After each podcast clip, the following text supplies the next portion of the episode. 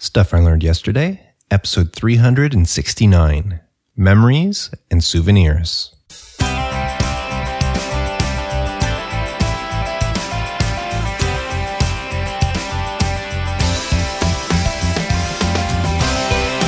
Welcome to Stuff I Learned Yesterday. My name is Mark Decote. I've had way too many hot chocolates this week, and I believe if you aren't learning, you aren't living. In today's episode of Stuff I Learned Yesterday, I talk about holding on while letting go. Well, welcome to December, everybody. Is it starting to feel a little bit like Christmas in your neck of the woods? I see Christmas lights have been popping up for the past few weeks around here. Actually, some of them quite a few weeks ago. But more and more every day. I put up my decorations this past weekend, and in a very rare occurrence, I'm already halfway done my Christmas shopping. Normally, I'm a December 23rd, 24th kind of guy, but for some reason this year, I don't know, I've been on the ball or whatever, but I've gotten my Christmas shopping started early. Now, speaking of presents, I would love to get a little gift from you in the form of our Friday forum. That's right. I would love for you to send in your story of what you learned it doesn't matter if it's a short 60 second or several minutes long. Whatever it is, just head on over to goldenspiralmedia.com slash feedback and you can either type it up or submit an audio file through the form on that page, or you can use our SpeakPipe widget and talk directly into your device's microphone and record that way, or you can always call the voice feedback line at 304 837 2278. I'd love to hear what you have to say. Now it's time for today's fun fact of the day. Now, as I mentioned, the holiday season is here, and you can't help but turn on the TV at this time of year and stumble across one of the Peanuts specials. I know Thanksgiving was just in the US and they had the, the Charlie Brown Thanksgiving special, and I saw commercials on TV for the Christmas special that'll be airing soon. And we even just had a Peanuts movie at the theater. So I just thought I'd throw out a little fun fact about Peanuts. More specifically, Charlie Brown. Did you know that Charlie Brown's father was a barber? You know, in all my years of watching Charlie Brown, I don't remember ever hearing that his father was a barber. So if you're like me, you just learned something new. It also makes you wonder if his father being a barber is the reason why Charlie Brown only has three hairs on his head. Who knows? Well, here's what I learned yesterday. My dad is 88 years old and he's still independent.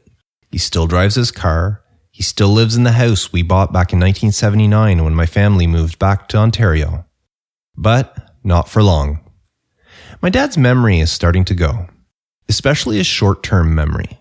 He has trouble remembering details from anything recent. Last month, for my daughter's 16th birthday, we decided to go out for dinner. I had told my dad a few days before, but I knew he wouldn't remember, so I called him that day at noon to remind him to join us at the restaurant at 6 p.m. At 5 p.m., I called him again. Of course, he had forgotten, but he told me that he would start getting ready and he would meet us there. We got to the restaurant a little bit early, and while Kim, Joelle, and the rest of the family went in to sit down, I stayed outside to wait for my dad. 6 p.m. came and went, and he still wasn't there. I tried calling his house, but there was no answer, so I thought, well, he must be running late, so I'll just wait around. When I still didn't see him several minutes later, I tried calling a few more times. Finally, around 6:30, my dad picked up the phone at home. When I asked him what he was doing, he told me he was taking a nap and he hadn't heard the phone ring before. I told him that we were at the restaurant waiting for him, and his response was, "Is that today?" He didn't even remember me calling him an hour previously to remind him. Now that's the way it's been for a little while now. He's been forgetful for a few years, but we started noticing it getting worse about a year ago. So much so that he actually started noticing it himself. He'd often tell me that his memory was going. And of course, he'd never remember that he already told me that. But on several occasions, he would mention it. Now, my dad's been living alone since my mother passed away in 2013. When we started noticing the problem more and more, I did talk to him about possibly moving him into a retirement home. One of those nice places where he would have his own apartment and he could be pretty well independent, but there would still be somebody around that can check in on him from time to time the way things were going now and with his memory, I was afraid that he might forget to turn off the stove or something, and I would just feel better knowing that there was people keeping an eye on him. And when I brought up this topic, he was actually very open to the idea, and he suggested that we start looking at the various options available to him around town. So we looked into things, we narrowed it down to a few different places, but when it finally came time to choose which one he really wanted, he always told me he wanted more time to think about it. Now, as I said, he was in good health, so I didn't think there was a big rush, so I let it go. Now, a few months ago, I noticed something else that concerned me. The pharmacy that handles my dad's pills, they supply him in these bubble packs for him.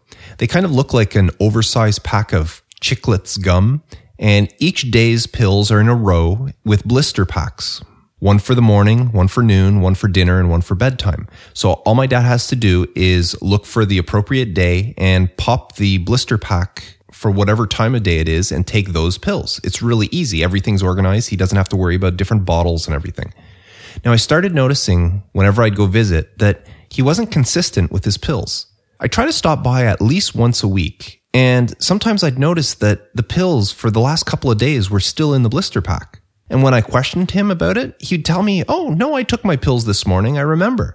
But of course, with his memory the way it is, he might be remembering taking pills a few days ago and not necessarily that morning. Well, that was that. It was one thing when he was just forgetting times or, or, appointments or stuff. But when he starts forgetting to take his medication, I told him enough was enough and that it was time that we actually move forward with the retirement home thing. And he agreed.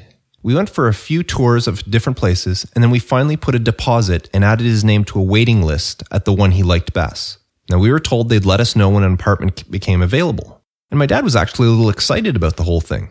Now, last week they called me to say an apartment would be vacant on December 8th. When I told my dad, it suddenly became real for him, and he wasn't as upbeat as he was before. He still liked the idea of moving there and having people to socialize with, but he really didn't like the idea of leaving the house he's lived in for over 35 years. Now, because my mom had a back problem, my dad started sleeping in my old room not long after I moved out of the house. As I mentioned earlier, my mom passed away a couple of years ago, and her bedroom hasn't really been touched since. I offered to help my dad go through it, but he always told me he'd do it himself, but he never got around to it. Now, we had already decided that when it came time to move my dad into an apartment, he would take my mom's bedroom set because it's in much better condition than my old one. So, this past weekend, with less than two weeks away before he moves, I finally said enough's enough and I started cleaning out my mom's room. Well, let me tell you, that woman liked to hold on to keepsakes. I found souvenirs from just about every special occasion from my, my brothers, as well as our grandkids' lives. It was really tough. I knew going in there that most of the stuff would need to be thrown out. There was no way my dad was going to take any of it to his new apartment, and most of it isn't really worth anything to anybody else, anyways. So I had both a recycling box and a large garbage bin in the room to discard things in. My dad had a real hard time of it. He had a story to go along with just about every item we found. There were things there my dad hadn't seen in probably 40 years. Most of them he had completely forgotten about. And yet it was still a struggle for him to get rid of them, and I had to persuade him over and over that it wasn't worth keeping the item. Over and over again, I had to tell him that what was important was the memories. Those are what's precious, not the objects themselves. I mean, my mom still had the cake topper from my first communion.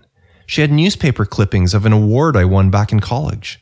She had Kim and my wedding program. I told my dad that these were all things to do with my life, and if I'm okay to get rid of them, he should be too. In the end, it took me around seven hours to clean out that room that should have taken me less than three. I filled up four large garbage bags and two recycling boxes. Towards the end, my dad wasn't protesting as much, but let me tell you, I'm glad it was garbage night and I was able to put the bags directly out at the road. Otherwise, I'm sure he would have gone back through them after I left. It's never easy to part with those sort of things, but in the end, we did. Here's what I learned. I had never really thought about it until this past weekend, but going through my mom's souvenir collection really brought something to light. We go through life collecting triggers. Every souvenir, every trinket, every keepsake, anything we collect either to put away somewhere safe or to leave it out on display. They're all triggers for a memory. The object itself doesn't really hold any value beyond what it actually costs. It's the memory associated with it that's priceless. As I look around my office right now, I see my sword collection. Without hesitation, I can tell you which is my most precious. Not because it's the most expensive, because I can tell you it isn't, but because it's the one Kim gave me on her 15th wedding anniversary. Every other sword in my office I bought myself. That one sword is precious to me because it's a trigger. I think of Kim every time I look at it. Now, I love that sword. It's a beautiful sword. But if something happened to it and I lost it, it wouldn't affect my memories of Kim at all. so it wouldn't be that big a loss. When my grandfather passed away, he left me his gold ring. This was a ring that he had been awarded at work for years of dedicated service. Every memory I have of him, he's wearing that big ring on his hand. Now, several years later, our house was broken into and the ring was amongst the stolen items. I was crushed at the time. It was the only keepsake I had of my grandfather. But now I realize that it was only a trigger. Sure, it was a solid gold trigger, but it was a trigger nonetheless. It wasn't a nice looking ring, so I never would have worn it myself. And since it was a keepsake, I never would have sold it. It would have just sat in a drawer forever. So the only value the ring had for me was the memories of my grandfather associated with it. And since I didn't lose those memories with the ring, it just proves to me that it wasn't really that important. Now, I'm not saying we shouldn't collect or keep things as souvenirs or keepsakes. What I'm saying is that the value is actually in the memory.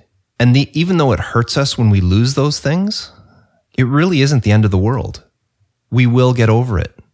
I always feel bad when I see someone on the news that's lost everything they've had due to a fire, a natural disaster, or war, or whatever. I mean, I don't wish that upon anyone. But in time, those people will get over those losses and they will move on. They may feel sad, angry, depressed at the loss of those keepsakes and souvenirs. But no matter how they feel, the memories associated with those triggers will still be with them. Who I really feel for are those people with Alzheimer's or some other ailment that causes them to lose their precious memories. The people whose triggers no longer work. Those are the ones that get to me. Now, I'm grateful that my dad still retains his precious memories. He may be having trouble remembering short term things, but if the many stories he told me on Saturday are any indication, his long term memory is working fine. And I told him as much.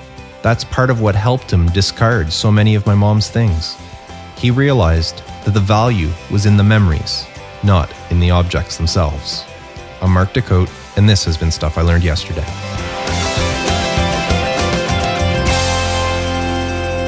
Follow Golden Spiral Media on Twitter at GSM Podcasts and Facebook.com slash Golden Spiral Media. To subscribe to Stuff I Learned Yesterday, visit goldenspiralmedia.com slash subscribe. If you've enjoyed this episode of Stuff I Learned Yesterday, I'd be grateful if you'd leave a review in iTunes by going to goldenspiralmedia.com slash iTunes.